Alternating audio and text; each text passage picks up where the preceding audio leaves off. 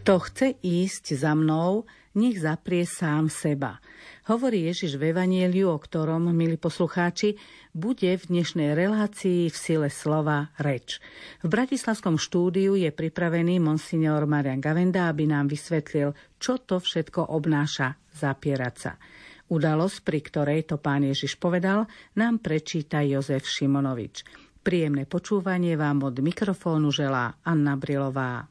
Ježiš začal svojim učeníkom vyjavovať, že musí ísť do Jeruzalema a mnoho trpieť od starších, veľkňazov a zákonníkov, že ho zabijú, ale tretieho dňa vstane z mŕtvych. Peter si ho vzal na bok a začal mu dohovárať. Nech ti je milostivý Boh, pane.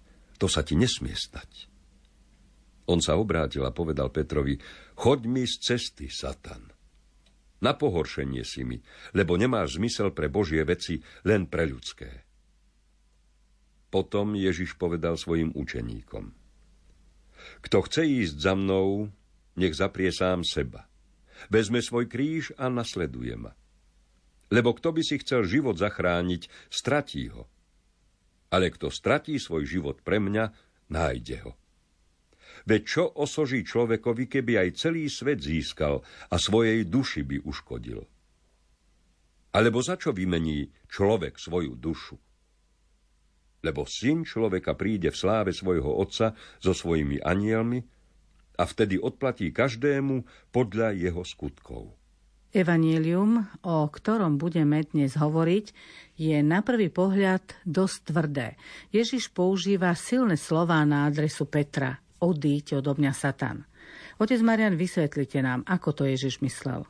Dobre je pripomenúť si, o čom bolo Evangelium v minulú nedelu teda o Petrovom primáte pri Cezareji Filipovej, e, kde sa pán Ježiš pýtal učeníkov najskôr za koho ma pokladajú ľudia, potom za koho ma pokladáte vy.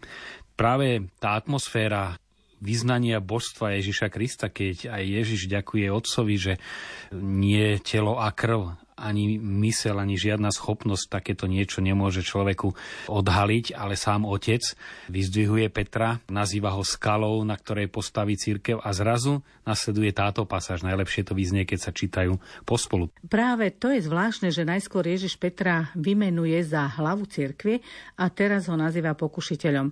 Sú to veľmi zaujímavé pohľady na možno povedať nestabilitu človeka.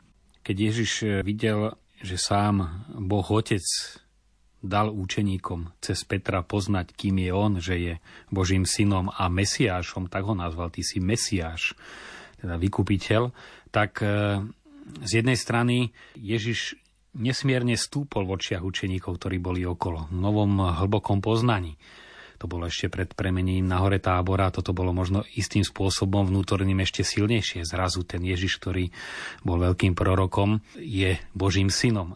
A aby to dal na správnu mieru a tak by som povedal uzemnil, začal im hovoriť o Jeruzaleme, aby si nemysleli to, čo stále si mysleli a on to cíti, že si to tak predstavujú, že už nastane tá chvíľa, keď ozaj pokorí Rímanov a stane sa kráľom Izraela a oni jeho ministrami, tak ako to žiadali dokonca aj Zebedejovi synovia Jakub a Ján, hoci Ján bol veľmi blízky Ježišovmu vnútornému svetu, hĺbke jeho bytosti, napriek tomu aj on sníval o postoch a jeho matka o to viac, takže toto bolo medzi učeníkmi a preto Ježiš, aby ich zbavil falošných predstav, hneď začal hovoriť o ceste do Jeruzalema, o kríži a o všetkom, čo ho tam čaká.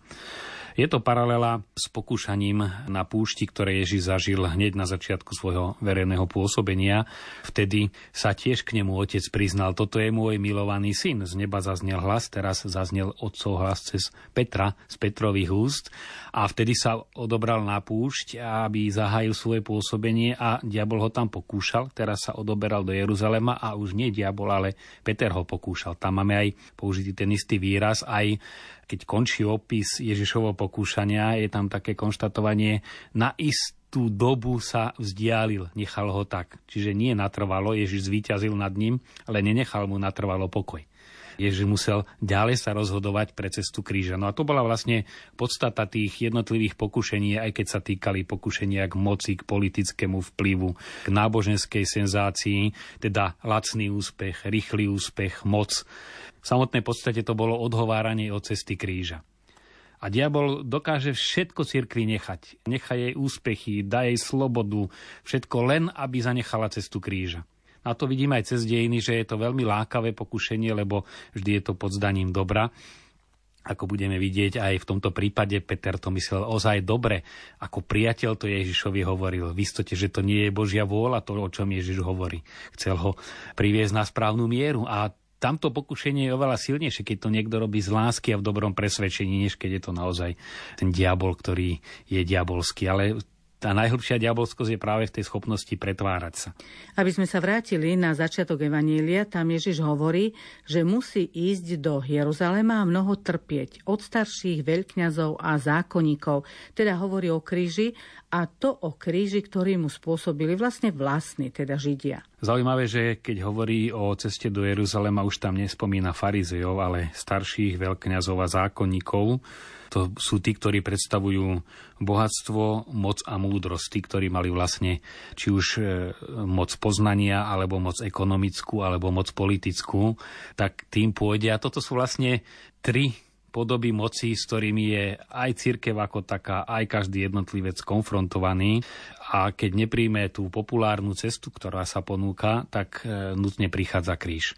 To vidíme, e, že to neplatilo iba v čase prenasledovania, ale aj v dnešnej dobe, ako náhle církev tvrdí, že existuje aj objektívna pravda, lebo to je momentálne naj, najväčší kameň úrazu, tak ten, ktorý reprezentuje církev, pápež a najmä katolícka církev, ktorá sa hlási k takémuto ponímaniu pravdy, tak je vystavená obrovskému tlaku mediálnemu, posmievaniu, znemožňovaniu, že ľudia naozaj ani nevedia, ako mnohé veriaci nadobúdajú verziu voči cirkvi. A to je pomsta za to, že búra základy tohto môžeme povedať, diabolského životného štýlu, nechcem povedať systému, pretože je to čosi, čo nie je politický systém, ale je to skôr životný štýl, uhniezdený medzi ľuďmi, kde sa človek stavia ako miera všetkého a to je vlastne ten antikrist, súčasný pápež hovorí, antikrist to je systém, ktorý stavia za stredobod miesto Boha človeka.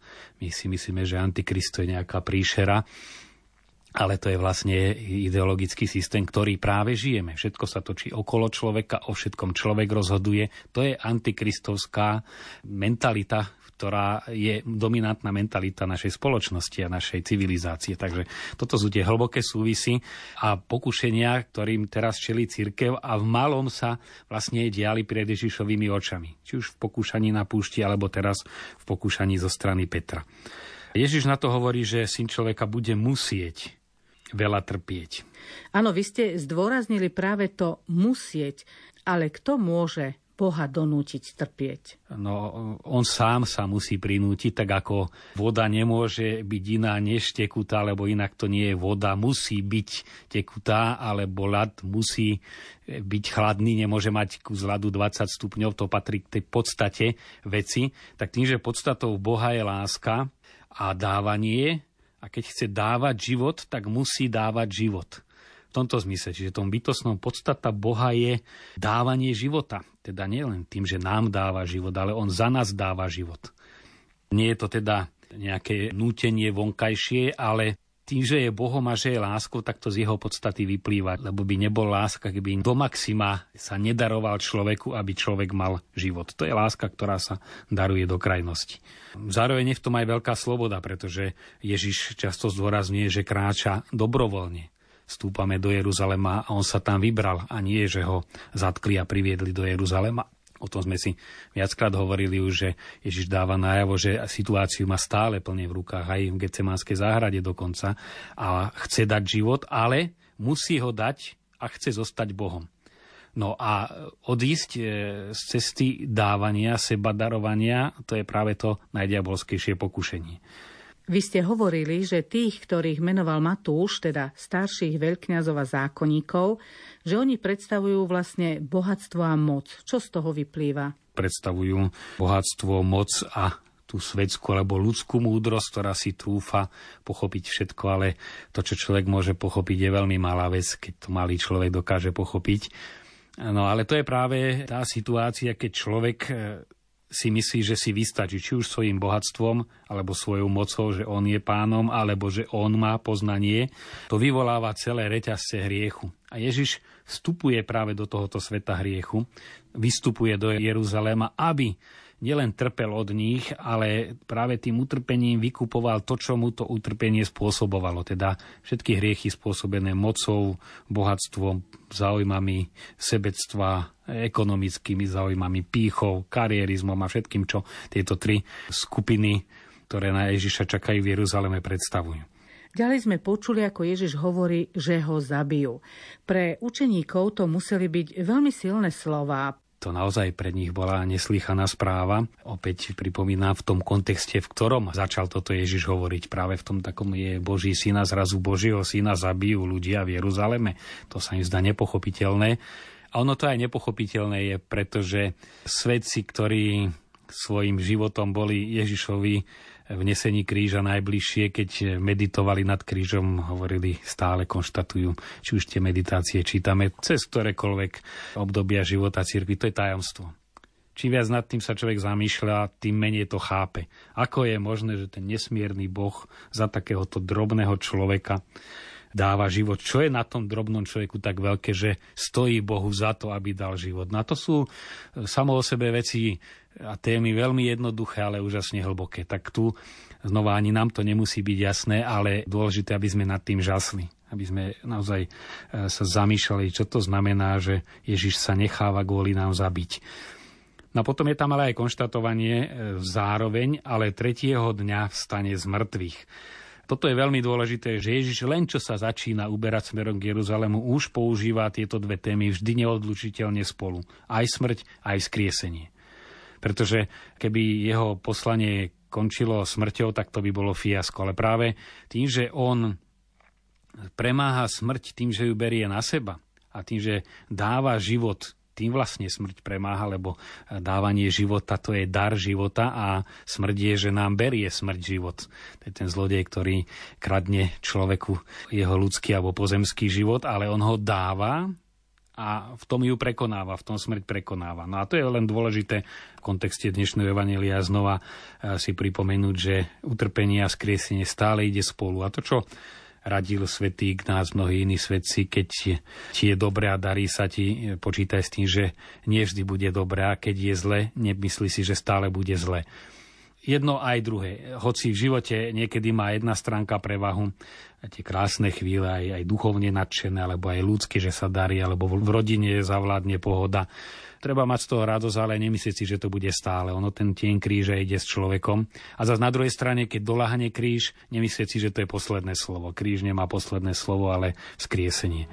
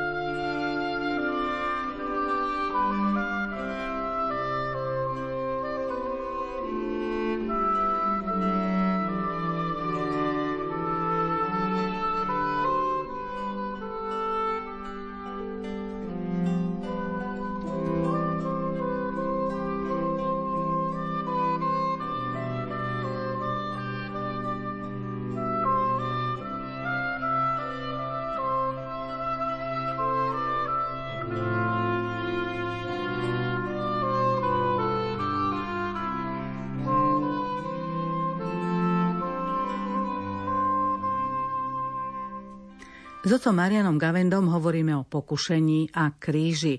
Je zaujímavé, že aj v tejto udalosti, ktorú opísal Matúš, nereagujú iní učeníci, ale opäť Peter. Ako sme si to hovorili aj pred týždňom, Peter je predovšetkým úprimný, to je spoločný menovateľ. Je otvorený aj Božiemu vplyvu a nekladie prekážky a vyzná to, čo mu Boh vnúka, ale je úprimný, aj keď cíti výčitku, tak ide Ježišovi vyčítať. Stále je úprimný, aj keď mene učeníkov povie, my sme všetko opustili, čo nám za to dáš, čo z toho budeme mať. To si všetci mysleli, on to aj povedal. Takže to je tá Petrová úprimnosť, ktorá v tomto prípade znova bola úprimnosťou, ale zároveň sa stala pokušením. Jednak vidíme tu, že bol taktný, neurobil rebéliu ale zobral si Ježiša bokom. Asi si to tak vieme predstaviť, že tak ho akoby chytil okolo pleca, bral ho bokom a hovoril mu to tak polo zo zadu, z boku, pane, to sa ti nesmie stať, lebo tam máme potom, že obrátil sa na neho Ježiš. Čiže pozrel mu do tváre, sváre do tváre, až to je osobný kontakt. No a tam, čo použil slova, to je až také zaprisahanie, v Slovenčine to máme pomerne dobre preložené, nech ťa Boh od toho ochráni. Nech ti je milostivý Boh, pane. To sa ti nesmie stať. Čiže z toho vyplýva, že Peter si bol istý, že to nie je Božia vôľa, aby Mesiáš zomrel. To bolo nepredstaviteľné a chcel Ježiša pozbudiť, ty musíš tomu zabrániť. To sa ti nesmie stať. S Božou pomocou ty tomu musíš vyhnúť. To bolo to pokušenie. Jednak to bolo z Petrovej strany vyznanie Božej moci. Nech tie Boh milostivý, teda nech ťa od toho uchráni, to sa ti nesmie stať, tomu sa treba vyhnúť. Hovoril to preto, že Petrovi bolo Ježiša lúto, keď hovoril o takéto smrti, tak samozrejme, že emotívny Peter sa do toho vžil a hovorí, pane, to nemôžeme dopustiť. Veď takto isto zareagoval ešte aj Getsemánskej záhrade, že vytiahol meč, on proste ho chcel brániť, aby sa mu zle nestalo. Na to všetko bolo prejav priateľskej lásky, to nebol nejaký podtón. No práve preto, že to takto myslel a takto to aj povedal, nás zaráža ten výraz, ktorý Ježiš používa, choď mi z cesty Satan. V akom zmysle choď mi z cesty? Čo to znamená? Neznamená to choď preč, hrubo povedané vypadni, choď preč, ale doslovný preklad je choď mi z očí. To znamená, nechoď ty predo mnou, neukazuj ty mne cestu, ale choď ty za mňa. Zí z očí, alebo choď z očí znamená ty choď za mnou, tou cestou, ktorú ti ja ukazujem a nie, aby si ty ukazoval mne cestu, ktorou mám ísť. A toto je veľmi vážny bod, ktorý je nám do hĺbky našej ľudskej prírodzenosti blízky. Totiž e, ten očenáš by bolo úprimnejšie, keby sme boli ako Peter úprimní sa modliť. Nech sa stane moja vôľa tak na zemi, ako aj na nebi. Že my skôr chceme, aby tá naša vôľa nielen tu na zemi, to je samozrejme, aby bolo podľa nej, ale ešte aj v nebi, aby sa e, podľa nej stalo. Preto sa modlíme k Bohu tu si to vybavíme sami, aby bolo po našom a ešte e, prosíme aj Boha, aby aj v nebi bolo tak, ako my chceme. Kým podstata očenáša je, buď vôľa tvoja, ako je v nebi, tak nech je aj na zemi. No ale my to vieme pekne zaobaliť znova potrebou, túžbou, aké je to dobré. A vkladáme to ešte aj do modlitby, veď aj tento dialog e, Petra s Ježišom, to bol osobný rozhovor, to čo v dnešnej dobe je modlitba, teda obraciame sa priamo na Ježiša. Pane, uchráň, pane, a, a my mu hovoríme, čo má spraviť. A nepýtame sa, pane, na čo je to dobré, čo mi tým chceš povedať, daj mi silu, aby som to prijal. To je skutočná modlitba, keď zídeme Ježišovi z očí, teda sa zaradíme a pýtame sa, čo by Ježiš Ježiš robil mojej situácii. To je to odísť z očí. A iné je modliť sa, pane, teraz musíš mi pomôcť, teraz ma nemôžeš nechať. To je stále to vnúcovanie, ktoré máme v krvi. A opäť nie je v tom vždy zloba, je to, je to úprimnosť, že sa na neho obraciame, ale je tu toto riziko, že e, tak zbožne vnúcime aj Bohu svoju vôľu a tým pádom nemôžeme ale plniť jeho.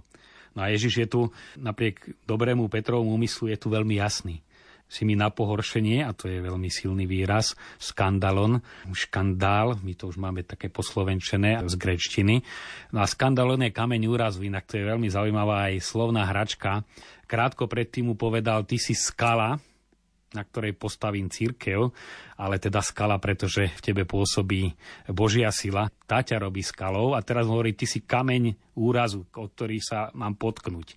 Čiže z tej skaly sa stáva kameň úrazu zo sily cirkvy pokušiteľ. Ale vidíme aj prečo. Predtým hovorí, nie telo a krv ti to zjavili, ale teraz hovorí, a toto ti už diktuje telo a krv, čiže to, čo je ľudské, čo je logické. No a preto sa stávaš pokušiteľom. Keď sa otváraš tomu, čo je Božie, čo presahuje ľudskú logiku, tak si skalou a keď pustíš do toho svoju ľudskú logiku, tak si kameňom pohoršenia. Ježiš Petra nazval satanom. E, čo konkrétne rozumieme pod týmto pojmom, pretože satan a diabol asi nie je úplne to isté. A ešte podotázka, čo je na tom zvádzaní satanské? No myslí sa tým tu Satan ako pokušiteľ, tá démonická, diabolská moc zloby je trochu iný odtieni, keď vieme, že diabol je osobná sila, nie je to nejaká len abstraktná sila, ale tu vystupuje nie ako ten, ktorý pôsobí zlo, to je diabol. Diabol proste ten, ktorý je zlý a pôsobí zlo, ale navádza na zlo je to to isté. Zlý človek navádza na zlo, a takisto aj diabol navádza. V tom je to ten rafinovaný pokušiteľ, Satan, si mi na pohoršenie. V čom tá zákernosť počíva, že ten pokušiteľ má v každom pokúšanom, teda v každom z nás svojho veľmi silného spojenca. Tým, že v každom človeku je túžba po Bohu a tá je v každom, lebo je to podstata človeka. Tak ako každý má plúca, tak každý má aj túžbu po Bohu. To je len niekedy zakrytá, niekedy oklamaná, ale zároveň naša ľudská prírodzenosť e, po hriechu je vykolajená a chce si toho Boha nejak priblížiť, nahradiť niečím iným. E, to patrí k našej prírodzenosti. A preto ten pokušiteľ nachádza veľmi dobrého spojenca. Vieme to najlepšie, keď máme pred niečím strach, alebo sa nám do niečoho nechce a niekto nám tak ponúkne, poď mi teraz pomôcť. Mnohí to vedia študenti pred skúškou. Akúkoľvek inú prácu robia veľmi radi, len nie učiť sa na skúšku. A pane, ukázal si mi, že teraz toto odo mňa čakáš. A nečaká, je to len pokušenie. Alebo tie známe scény z ambulancie u zubára, že človek čokoľvek príjme, len aby tam dovnútra nemusel skročiť, hoci vie, že je to potrebné. Tá tendencia uhnúť pred bolesťou, uhnúť pred krížom je v nás a preto, ako som povedal, tie pokušenia nachádzajú u nás veľmi silného spojenca. Veľmi vďačne a radi sa s nimi stotožníme, zvlášť keď navonok vyznieme ako čnostný, ako odvážny alebo dobrý krok.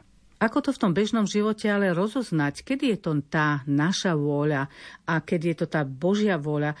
Niekedy sú tam len naozaj veľmi jemné otienky a zdá sa to dobrá vec, čo chceme urobiť a pritom je to, ako ste povedali, častokrát naša vôľa, nie Božia. No to je najtežšia otázka a preto Ježišovi Petrovi, ty kráčaj za mnou. To je to nasledovanie Ježiša, ako potom aj v zápäti hovorí, aby sme tomu nesklzli, tomu príjemnejšiemu, hoci sa to javí ako dobré, je cesta kríža. To hovoria mnohí duchovní autory, keď dve veci, ktoré sa ti zdajú dobré a obidve Božia vôľa a predsa musíš buď jedno alebo druhé, tak si vyber to ťažšie, lebo tam máš väčšiu istotu, že je to Božia vôľa. Čo však neznamená, že Božia vôľa je len všetko, čo nám padne ťažko lebo Boh do nás vložil aj určité prírodzené dary. E, niekto má, ja neviem, e, hudobný sluch, dobrý a talent, no tak Boh od neho e, ľahšie chce, aby viedol spevokol, než aby, neviem, robil inú činnosť, na ktorú nemá. Ale zase tam sa to kritérium kríža prejavuje tým, že človek dokáže skončiť, keď treba a nie, keď sa mu chce. Čiže buď ten kríž nastupuje ako kritérium na začiatku, že mám dve činnosti a tá, ktorú mám chuť odložiť, uhnúť a stojí ma seba zaprenie, tak to je istejšie Božia vôľa a treba od toho začať. Alebo niekedy, ozaj tá vec je dobrá, si poviem, tak je to Božia vôľa, keď mám z toho toľko radosti. No to sa ukáže, keď či skončíš na čas. Lebo vtedy, aj keď to môže byť Božia vôľa, práve tou nemiernosťou, tam už nášame našu vôľu. Ten kríž je potrebný buď na začiatku, alebo na konci, ale, ale bez neho sa pohnúť nedá. Ďalej je v Evanieliu, o ktorom hovoríme časť, kde už aj nám hovorí Ježiš. A to slovami, kto chce ísť za mnou, nech zaprie sám seba, vezme svoj kríž a nasleduje ma a tak ďalej. Toto treba správne chápať. Aj e, mnohé asketické školy to nechápali správne a miesto toho, aby pomáhali človeku prekonať e, tie jeho vykolajené náklonnosti, zabíjali jeho osobnosť tá slepá poslušnosť, ponižovanie niekedy aj v kláštoroch. Možno ono to začali tie praktiky aj z dobrého úmyslu, ale sa stratil zmysel a potom e, naozaj to boli zdeptané osobnosti. E, niekedy to doteraz na niektorých aj reholných e, spoločenstvách cítiť, že tam bola takáto výchova pod zámienkou pokory a čnosti, sa potláčala osobnosť človeka. Zapri seba znamená likviduj svoje ja, Lenže ja a ja, v Slovenčine e, je to to isté, ale to sú dve veci. To moje najhlbšie ja, to, čo Boh vyslovil, keď ma stvoril, to jadro mojej bytosti, keď chcem poprieť a zaprieť, tak ničím vlastne Božie dielo, ničím sám seba, ale pod tým ego, ja, čiže smerovanie ku mne, len ja, ja chcem, ja potrebujem, to treba zaprieť. A zaprieť nie poprieť, ale správne nasmerovať. To je veľmi dôležité. Pokoncilová asketika, vychádzajúc aj zo skúseností negatívnych z minulých období, zdôrazňuje tie energie, ktoré sú v človeku, sú všetky od Boha. Len hriech do nich niesol zmetok. Či už najľahší príklad je chuť do jedla, to je Boží dar keď človeku nechutí jesť, je chorý, ale keď tá chuť je silná a sa obžiera, zase si škodí. No a to je práve ten zdravý stred, to zaprieť tú chuť príliš niektorú vec mať, niekedy je to márnivosť, pekné veci, stále mať nové pekné veci, niekedy je to kariéra, mnohé iné tieto túžby, ktoré sú v človeku. No a zaprieť znamená povedať si dosť, aby to, čo Boh do nás vložil, znova slúžilo na to, na čo to do nás Boh vložil. Jedlo, aby nám chutilo, ale si poviem, stačí, aby nastúpil rozum. Teraz bodka, to je ten kríž a vtedy sa z jedla stane a z chuti do jedla stane niečo dobré. Takisto z mnohých iných ľudských túžob. No a to je to nesenie kríža, lebo tá naša prírodzenosť vykolajena, ona vyskakuje od rána do večera celý život. To sa nedá spraviť jedným veľkým rozhodnutím, treba cez hlboké duchovné cvičenia 30-dňové, že si človek uvedomí, čo ním to všetko hýbe, ako si tým škodí a si to sebe uprace a už to bude iné. No nebude, pretože jednak svoju povahu a všetky tieto tendencie u každého človeka sú hriechom vykolajené, u niekoho možno v jednej oblasti viac, u niekoho v druhej a to je aj bieda, ale aj veľkosť vlastne človeka, že je odkázaný stále znova sa pre tú Božiu cestu rozhodovať. Ale to stále znamená aj rozhodovať sa pre kríž. Preto kríž je čosi, čo treba nie stále. Ježiš hovorí, kto nevezme a nenesie, nemôže byť učeníkom. Učeníctvo to je kráčanie, to je priebežný proces celoživotný. Hovorím od rána do večera, niekto vyjednáva s postelou, že či ešte a ešte dve minútky a, a pol hodinu sa trápi, ani sa nevyspí a potom ďalšiu pol hodinu má stres a naháňa sa a hodina je v čudu. A keby si dokázal povedať teraz, tak by sekundus alebo dve sa premáhal a mal by krásnu 3 čtvrte hodinu na rannú, ja neviem, hygienu a to, čo ráno treba na modlitbu. To sú drobnosti, ale kríž od začiatku, to, ten trošku kríža, tým, že ten e, krok určitého seba zaprenia kríža nespravíme, my si 10 ďalších spôsobíme. To je samozrejme. Tak ako čo sa týka pravdy, keď človek v jednej veci zaklame, tak e, potrebuje ďalších 10 lží, aby tú svoju jednu zakryl. To je reťazová reakcia. To je aj s krížom. Preto pán Ježiš hovorí, keď si myslíte, že uhýbaniu pred námahou sa vyhnete krížu, tak sa nevyhnete. Si ho len rozmnožíte. Ale keď ho príjmate správne, vtedy, keď treba, tak vlastne si život zachraňujete. A neplatí to len, že e, tu máte kríž a vďaka tomu vás Boh odmení šťastným väčšným životom. Vy si už tento život zachraňujete. Kto ho stráca, ten si ho zachráni. V konečnom dôsledku aj priebežne. Kto nesie to kritérium kríža do svojho života, už tu na zemi má život vyváženejší to je celá benediktínska spiritualita, ktorá tvorila základy Európy, je práve táto vyváženosť, že človek zharmonizuje v sebe tie sily, ktoré Boh do neho vložil a to je aj súlad, to je radosť, to je oslava Boha aj pápež povedal, že tým, že cítime únavu, nám Boh chce povedať, že nás nestvoril iba pre prácu a pre námahu. Chce, naozaj Boh nás stvoril aj pre odpočinok. A to je tá vyváženosť. Pracovať, aj keď sa mi nechce a vedieť odpočívať, aj keď sa mi ešte veľmi chce pracovať. A znova kríž, aj keď sa mi nechce sa premôcť a kríž, aj keď má veľkú chuť vedieť zastaviť. Vyváženosť a múdrosť rozpoznať Božiu vôľu, to je to, o čo by sme mali prosiť a za čo by sme sa mali modliť. Reláciu v sile slova pre vás pripravili otec Marian Gavenda a Anna Brilová. Milí poslucháči, prajeme vám požehnané dni a tešíme sa na vás o týždeň.